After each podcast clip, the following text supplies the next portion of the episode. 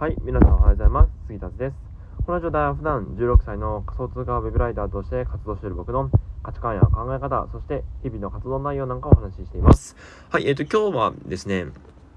えっ、と、高校生でビジネス始める人、まあもちろん中学生でもいいんですけども、その方々はですね、えっ、と、まあ、ブログを始めるのが僕は一番いいんじゃないかなと思ってます。僕自身は、えっと、ウェブライターから始めましたが、まあ、ウェブライターとしてね、やってみて、うん、やっぱブログ最初にやっといた方がいいんじゃないかなって思ったので、えっと、まあ、僕はね、えっと、ブログ最初にやった方がいいんじゃないかっていう結論に至っております。で、えっと、ほとんどの人がですね、このブログをやる理由っていうか、高校生でブログを始めた方がいい理由みたいな、あの、そういうラジオでね、まあ、大体は、あの、大きく稼げるだからとか、えー文章力が上がるからとか、そういうことを言うと思うんですけど、もちろんそれもありますよ。もちろんそれもありますが、一番大事なのはここだよっていう、その確信はここだよっていう話をしようと思います。はい。で、これをツイートにまとめてありますので、読み上げていきます。えー高校生がビジネスを始めるなら、ブログがおすすめです。その理由は、普通だったら、大きく稼げるとか言いますよね。でも僕は違います。僕がブログをやるべきやるべきだと思うのは、ポジションの確立ができるから、高校生ブロガーは結構いるけど、SEO を取ってる人はいませんよね。今はそこが穴っていうツイートをしました。えーで、えっと、ですね、まず一つ一つ見ていくんですけども、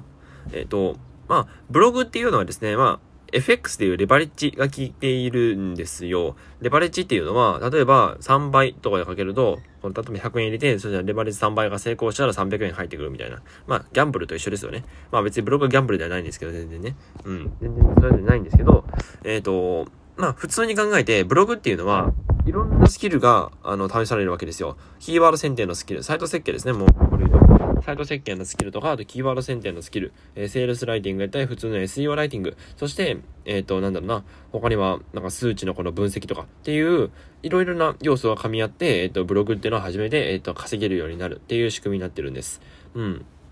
なので、単純に試される力が多いっていうのと、あとは、なんだろうな、えー、まあ、いろいろ、まあ、その、試される力が多いからこそ、えースキルアップできる。スキルアップが、なんていうの効率的にスキルアップしやすいっていうのが、えっ、と、ブログをやる利点かなって思っております。で、えっ、と、もちろんこれで終わってもいいんですけども、もっと中高生向けに踏み込んだ話をするとですね、えっ、と、ブログ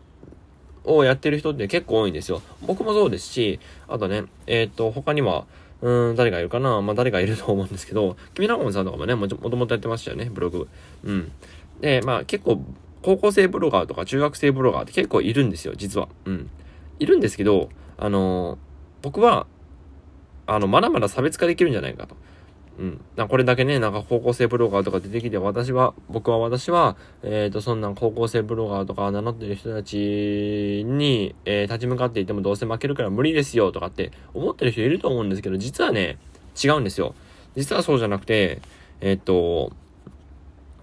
実は、えー、その高校生ブロガーのほとんどの人がですね、SNS 流入なんですよ。そう。SNS 流入で、つまり SNS でなんか情報発信をして、それでフォロワーを獲得して、そのフォロワーに向かってブログを流して、それで、え PV を稼ぐ、それでアフィリエイトで稼ぐっていうのが、えっ、と、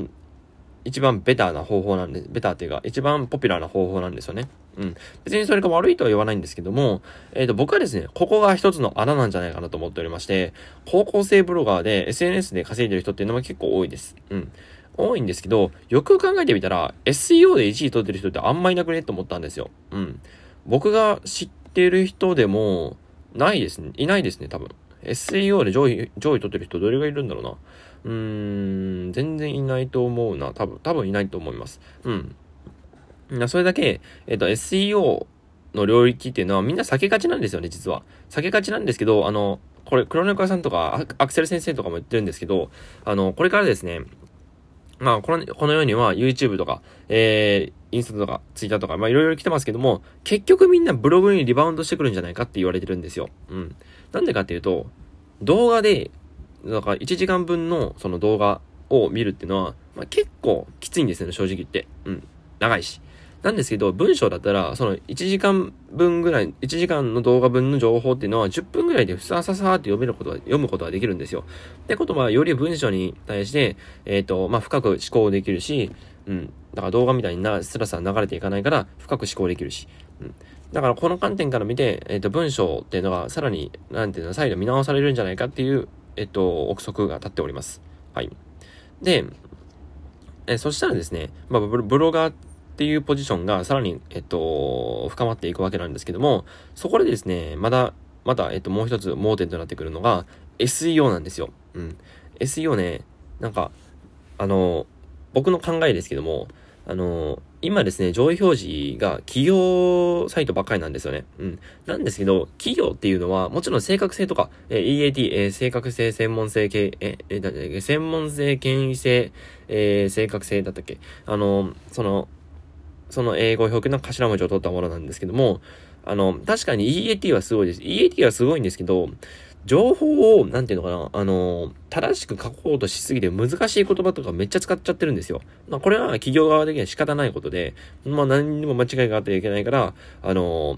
なんていうのかな、あんまり、その、柔らかい言葉を使えないというか、柔らかい言葉を書くと語弊が生まれてしまって、自分の業績に影響が出てくるから、それは書かない、書かないんですよね。で、個人ブロガーが攻めるべきなのそこで、えっ、ー、と、みんながより親しみやすいようなブログにするっていうのが一番いいんですよ。そこで、またね、ゆるーく、まあなんていうの、軽く、ゆるーく、このセールスかけていて、ゆるーく制約させるみたいな、まあそういう、えっと、のが一番いいと思います。僕は。うん。まあですので、えっ、と、まあ僕がですね、今回言いたこととしては、SEO が、あの、うんと、えっと、その、SEO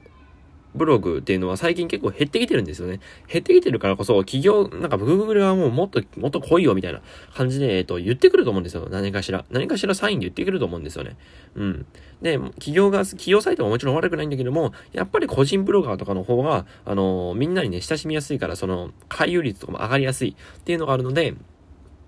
えっと、まあ、そこら辺、まあ、ビッグキーワードだとわからないですけど、ミドルキーワードとかスモールキーワードぐらいだったら、えっ、と、まあ、企業サイトとかも結構落ちてくるんじゃないかなって思うので、うん。実際ね、僕も一回調べてみたんですけど、ミドルキーワードとか、まあ500ぐらい、